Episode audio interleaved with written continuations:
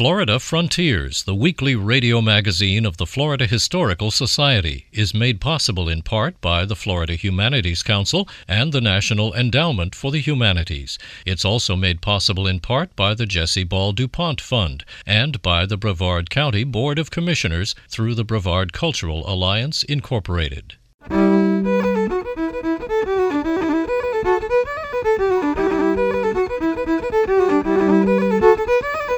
This is Florida Frontiers, the weekly radio magazine of the Florida Historical Society, on the web at myfloridahistory.org.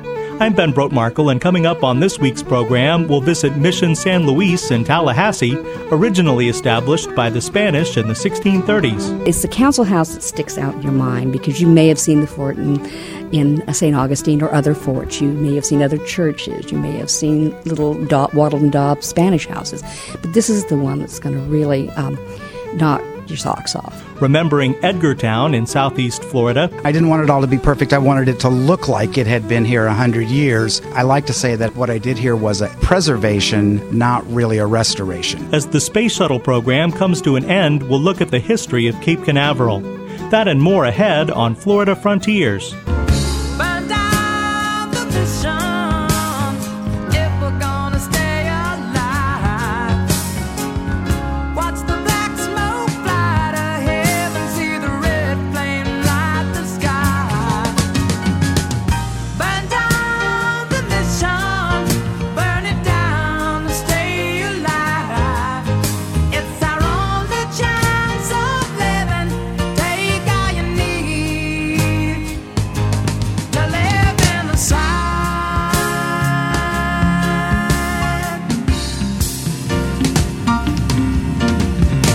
In the early 1700s, the English began destroying Catholic missions in Florida as a way of undermining Spanish control. With an English attack just two days away, the Spaniards and their Appalachian neighbors evacuated the women and children from Mission San Luis in present day Tallahassee. On July 1, 1704, the Spanish and their Appalachian allies burned down Mission San Luis to keep it from being captured by the English. Although the first written mention of Mission San Luis by name is from 1647, it was most likely one of the first Appalachian missions established by the Spanish in the 1630s. Karen Stanford is museum program supervisor at Mission San Luis. As Stanford explains, when the Spanish arrived in Florida in the 1500s, the Apalachee had a very successful and advanced society with ceremonial centers and farming villages. And they were known by Indian tribes in South Florida and elsewhere as rich and powerful, and a lot of that had to do with the location here in the Red Hills of Tallahassee. Uh, the soil's extremely good for growing food, and so you had a um, um, group of Indians who didn't have to travel with uh, the game, who could remain in place, have enough food, and also have enough food to, you know, and, in later years when the Spanish were here, they basically kept St. Augustine alive. They were the breadbasket for La Florida. So it's a very important thing. They had that resource, and they were also fierce warriors, and they were known known as that too. In 1633, two friars established the first missions in Appalachia, and Spanish soldiers soon followed. Appalachians became citizens of Spain by accepting Christianity. By 1656, Mission San Luis was moved to its present location along with the seat of Appalachian power, solidifying a religious, military, and economic alliance. In the final decades of the 1600s, Spanish families joined the settlement of 1,400 Appalachians at Mission San Luis. In 1704, the mission was evacuated and destroyed by its own people. They knew that the end was near. They'd been seeing it um, since 1702 when uh, the siege of St. Augustine. And they had heard news about other missions being uh, uh, captured, the priests and the Indians being put to death or t- sent into slavery. They knew that they're being the last one because they were more defensible. We had the fort and the Castillo here. But one interesting thing about that, in the spring of 1704, the records show that for the first time in cent- well, thousands of years, the Apalachee did not plant corn. So they knew they wouldn't be here to they could be here to sow it but not to reap. So that's a really telling thing that you know that they literally knew that something was going to happen and it wasn't going to be good for them. So what they did in advance of uh, Governor Moore and his Creek allies, they burned the entire mission to the ground. Uh, the Castillo is probably the last building burned, and they uh, many of these mo- most all of the Spanish went to St. Augustine, some went toward Pensacola, uh, some Apalachee went with the Spanish. Some Apalachees uh, defected to the British because they felt, well, you know, that they their their interests weren't protected by the Spanish, uh, and eventually the natives who went to the west, uh, to the east to St. Augustine, when uh, Florida was turned over to the English, they probably went with the Spanish to Cuba and disappeared.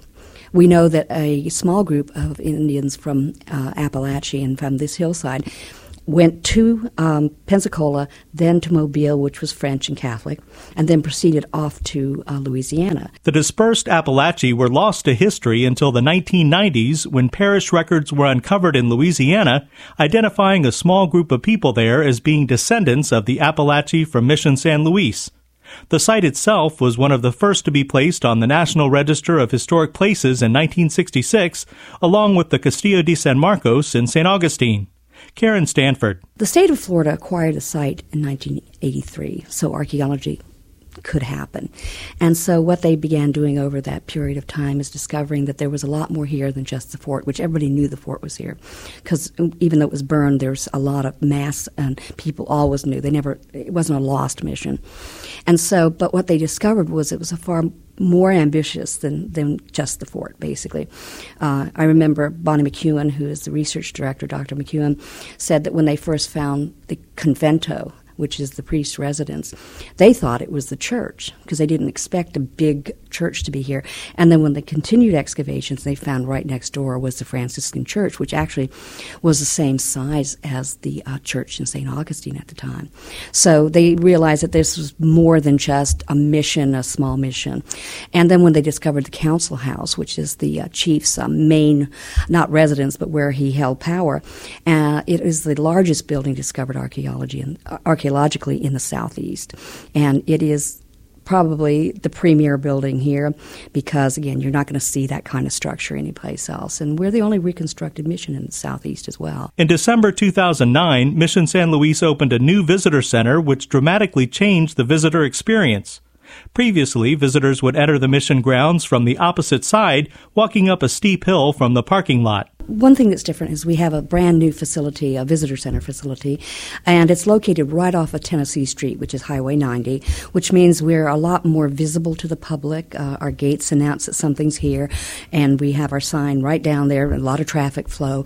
Uh, the visitor center itself is wonderful um, because it allows us, we have a theater that can seat 125, which means we can accommodate at least two busloads of children, uh, and they get to watch the orientation film, and there's also uh, an expanded exhibit area that they can look at objects and artifacts and drawers and, and get a better orientation to what they're going to see outside because outside is a living history museum and it needs a little explaining so that you kind of know what you're going to get when you walk out on the landscape. After touring the exhibits of archaeological discoveries and watching the orientation film, visitors to Mission San Luis walk out into a living history plaza to interact with people portraying Spanish soldiers, friars, Apalachees, or blacksmith Guillermo Montoya. I'm uh, pumping the bellows. These are Spanish style dual concerto bellows. And you pump them back and forth one at a time to pump oxygen into the fire. I'm uh, checking this piece to see how hot it is. Since you judge by color, you gotta sometimes pull it out of the fire. Y'all can see that's a, just a dull red. So it's soft, but it's not soft enough to hammer on right now. This is a worm for the um, cannon. So, yeah, we made one yesterday, and so we're just going to go ahead and plan on the second cannon uh, sometime soon. So this is what you use to, to after you fire to clean out any extra wadding that's stuck down in the cannon or uh, carbonized powder, uh, just junk down in the barrel. Eventually, the bellows heat the metal to a point where the blacksmith can fashion his tools.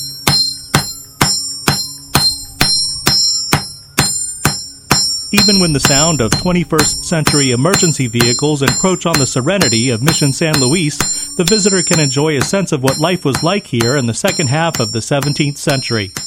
Along with the reconstructed two story fort, one of the highlights of Mission San Luis is the church. Karen Stanford. It's basically a large, has a large nave with the altar, and there's actually one of the interesting things I found is that there's a pulpit with a sounding board above it for that the uh, bishop uses when he comes over, uh, the current bishop, when he comes over and does mass in, in December. And then there's a, uh, we found burnt, broken pieces of limestone, and that uh, we've recreated that uh, baptismal font and that sort of thing. We know there was a choir loft because that was in the records where the uh, Native American men and boys would uh, sing, and were said to have voices of angels when um, they, people heard them. And so you had a, a really neat structure that no no uh, benches or chairs. They stood for the entire mass, and these were not short masses. Uh, basically. Um, the priest, of course, would stand up front and um, talk to uh, talk to his um, his uh, flock. Uh, lots of pictures. He had a fairly largely illiterate population, and that included Spanish and Appalachian. Um, so you had pictures to uh, sort of illustrate the lesson. The building that dominates Mission San Luis was not conceived of by the Spanish. The Apalachee Council House is a large round building, 140 feet in diameter, with a thatched, sloped roof that touches the ground. Sleeping alcoves surrounding the central space allow the Apalachee chief to entertain visitors traveling from great distances. An oculus in the ceiling illuminates the space inside the structure. I always tell groups when I'm walking around, it's like just take take that concept out of your head of primitive because there's nothing primitive about that structure. Structurally, it's very sound. We've had structural engineers look at it, and the way the, the, the large central timbers are placed in the ground and how the support supporting timbers lay over them is is is a very sound building, and it um, it is incredibly yeah, maybe they didn't have a system of um, of um, meters and feet and that sort of thing.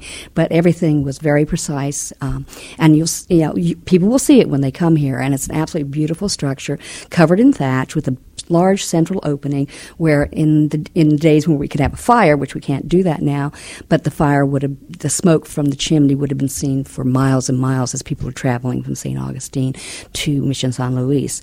So you have just like I said, a very large structure, probably could hold two to three thousand people during big events, uh, a higher bench for the chief and his advisors, and then uh, around as other rings of benches, lesser lesser notables. Um, lots of lots of activity always going on. And what I'd love someday to do is just get some idea, maybe with a, a, sound recording, like bring up the sound. What would it sound like with two to three thousand people in there? What would it smell like with a giant fire roaring? And just you know, what would it have been like with both Appalachian Spanish being spoken? Because uh, uh, the Spanish would also go into the council house. It was kind of the community center for the whole village. And so um, I, I again, you know. I think when people come here, they like it's a beautiful, peaceful site and has got a lot of spirituality about it. But it's the council house that sticks out in your mind because you may have seen the fort in, in St. Augustine or other forts. You may have seen other churches. You may have seen little do- wattled and daubed Spanish houses. But this is the one that's going to really um, knock your socks off. And the funny thing is, too, it's a large building from the outside, but you don't you don't anticipate the volume it contains until you walk into the building. So there's always that aha moment when the school kids take the little short door and their, faces come up and they see, and it's like, you know, it takes their breath away. Karen Stanford is Museum Program Supervisor at Mission San Luis in West Tallahassee. The Living History Museum features recreations of buildings that were burned by the former residents in 1704 to keep them from being captured in an English raid.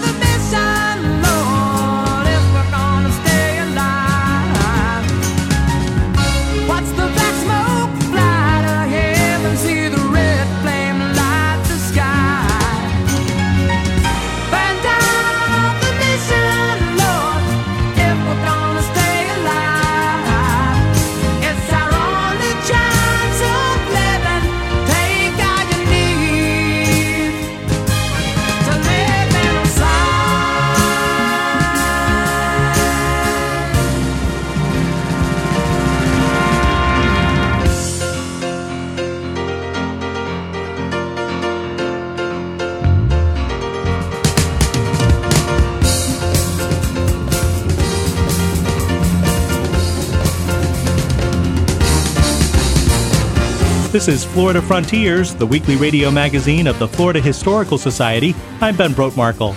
Visit us on the web at myfloridahistory.org to shop for great books about Florida history and culture, look at historic photographs, find out about great events like our annual meeting and symposium, listen to archived editions of this program, and much more. If you click on the Join Now button and become a member of the Florida Historical Society, you'll receive our journal, the Florida Historical Quarterly, and our newsletter, the Society Report. Check us out at myfloridahistory.org. In 1513, Spanish explorer Juan Ponce de Leon landed on Florida's shore, beginning a cultural relationship between Spain and Florida that will be commemorated throughout the state on its 500th anniversary in 2013. This moment in Florida history features historian Michael Gannon. Two centuries before Franciscan friars established the celebrated Indian missions of California, Catholic priests of the same order of St. Francis of Assisi founded the nation's first mission chains here in Florida. Beginning with Mission Nombre de Dios, meaning Name of God, at St. Augustine, Franciscan friars built missions north in coastal Florida and along the Georgia coastal islands. Then, in 1606, a friar from Nombre de Dios named Martin Prieto traveled west southwest into the interior Timucua native province of Potano, near present day Gainesville. There he built a small wood and thatch mission chapel that he named San Francisco de Potano. It was the first use of the name San Francisco in our country. When, after a fierce tropical storm, only Martin's cross topped chapel remained standing, the whole Potano people asked to become Christians. University of Florida historian Michael Gannon. This moment in Florida history was created and produced by the Florida Humanities Council with funds from the Florida Department of State Division of Cultural Affairs, commemorating 500 years of Spanish history and culture in Florida. You're listening to Florida Frontiers, the weekly radio magazine of the Florida Historical Society.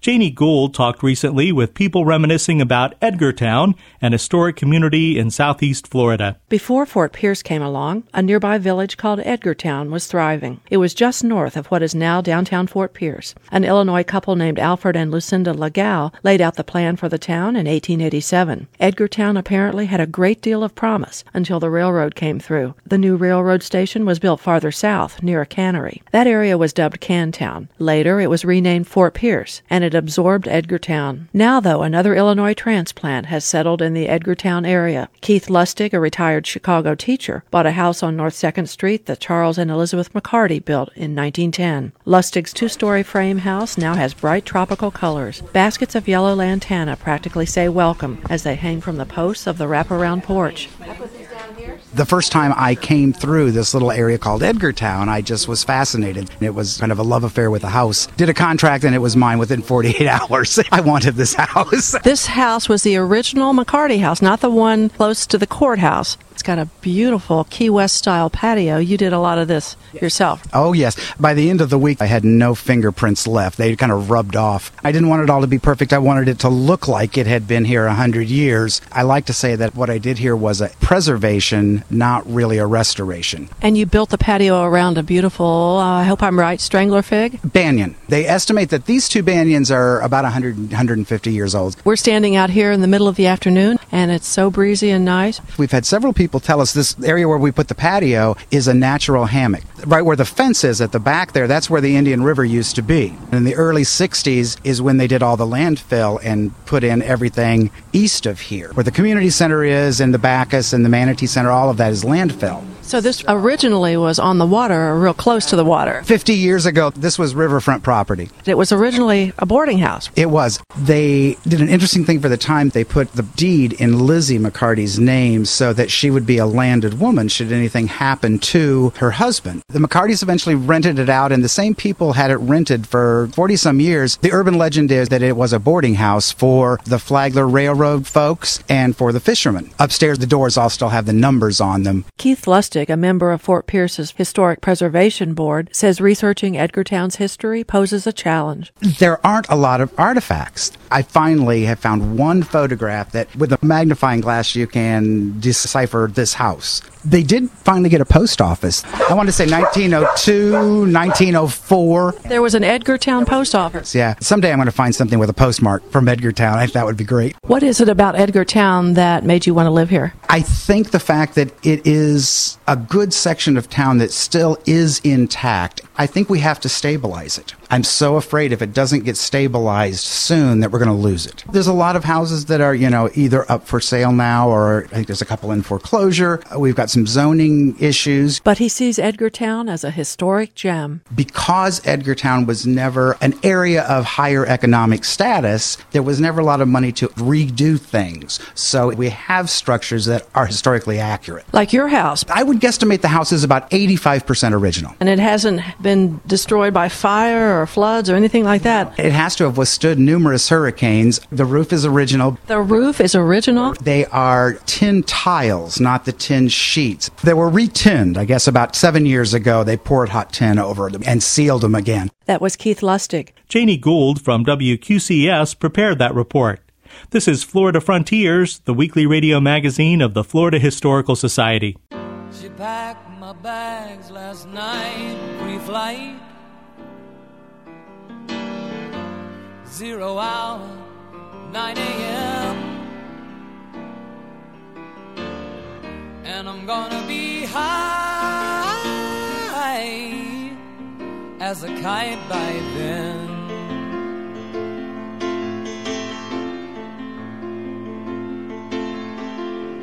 I miss the earth so much. I miss my wife.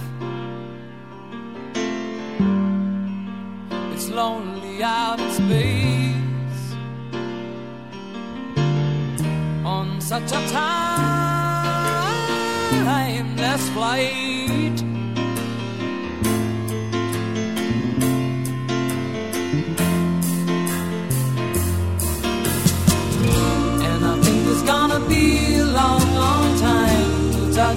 Touchdown brings me round again to find I'm not the man they think I am at home. Oh no, no, no.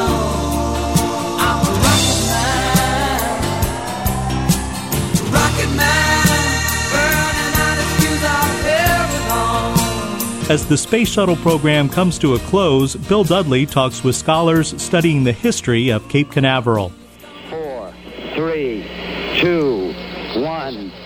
If you study modern history, you realize how much of the imagery of what those times looked like is built around rockets and space and exploring outer space. We had an awful lot of science fiction being written at that time as well that created a fantasy literature about the space flight. Florida International University historian Kenneth Lipartito and American Institute of Physics associate historian Orville Butler. Their book, A History of the Kennedy Space Center, is a story that begins in the halcyon post World War II years when industry was booming, new homes were being built for the burgeoning families of the baby boom, and Floridians were seeing the swampy land around Cape Canaveral transformed into a testing ground for some of the first American rockets and missiles. At that time, there was this notion that the future of warfare was going to be a warfare of rockets. But less than a year after the Russians launched the first Earth satellite in October 1957, President Dwight Eisenhower signed a bill creating NASA, the National Aeronautics and Space Administration, a non military agency for the purpose of space exploration. It seemed like a dream come true for Americans growing up with the notion that science and technology held all the answers. That was the future. I mean, the future was going to be that by now we'd be you know, we'd all have personal rocket ships, or at least we'd have bases on the moon and Mars, and we'd be going further out into space. By 1962, the space race was in full swing. President John Kennedy had challenged the country to put a man on the moon, and NASA was building the installation that would eventually be named the Kennedy Space Center. Its purpose is to prepare and launch vehicles that are going to go into space. It's not where the missions are planned. It's not where the rockets are designed and built. It's really kind of an industrial operation, and that's something that I tried to bring out in the book. I mean, getting into space involves a lot of heavy lifting on Earth. Wrench turning and bolt tightening, all of the least glamorous side of rocket science. And that gives it a down to earth culture. I mean, they watch the rocket rise, but that's it. Once that's done, you know, their job is over. They're concerned about making sure that everything fits together right, that everything's sealed, doing all the detail work that makes sure that, that it's going to work when it's up there in space. Throughout the 1960s, the space program brought thousands of young men and women to the area, many from rural backgrounds and fresh out of southern colleges. You know, here they are leaving the farm, coming to this brand new facility being carved out of the you know, really sleepy part of Florida. I mean, the, the Cape Canaveral area. So, in, in some sense, it's this transformation of them as people from uneducated rural South to a modern technological industrial world. It's the transformation of the landscape, literally. What had been orange groves and palm trees, you can just see the pictures of the bulldozers coming in and just leveling everything to create launch pads and towers and that huge vehicle assembly building. Liftoff. We have a liftoff on Apollo 11. But even as the drama of manned spaceflight reached its peak on July 16, 1969, launch day for Apollo 11, not all the country embraced the view shared by most Floridians and NASA workers. One of the things I discovered was that if you look at public opinion polls, I mean, right up to the day of launch, right up to the launch of Apollo 11, barely 51% of the American public thinks going to the moon is a good use of money. They're kind of fascinated with it, but there's always this other side of, well, like, why are we doing that? Just six years later, the Apollo program and boom times on the Space Coast were over. Many left the state as space related jobs dried up and the area took an economic hit. Once we won the quote unquote race to the moon, there was nobody left to race with. People were no longer concerned that we were going to be first. There's a kind of soul searching, I think, within the members of the space community as to what their purpose is. And in one sense, they they did what they were asked to do, which was to get to the moon before the Russians, and they did it. And it's you know it is one of the great American success stories. When Kennedy says go to the moon, no one has any idea how they're going to do it, and eight years later, there they are. And then they're sort of told, in essence, to go away. We're cutting the program. We're not flying to the moon anymore. The next few years marked a period of transition for both NASA and Central Florida, one that would last until April 1981, the launch of America's first space shuttle. A History of the Kennedy Space Center is published by University Press. I'm Bill Dudley. With funding from the Florida Department of State Division of Cultural Affairs, this report was produced by the Florida Humanities Council. You've been listening to Florida Frontiers, the weekly radio magazine of the Florida Historical Society. Please join us right here again next week, and until then, visit us on the web at myfloridahistory.org. You can also join us on Facebook at Florida Historical Society and follow us on Twitter at MyFLHistory. Have a great week. I'm Ben Brotemarkle.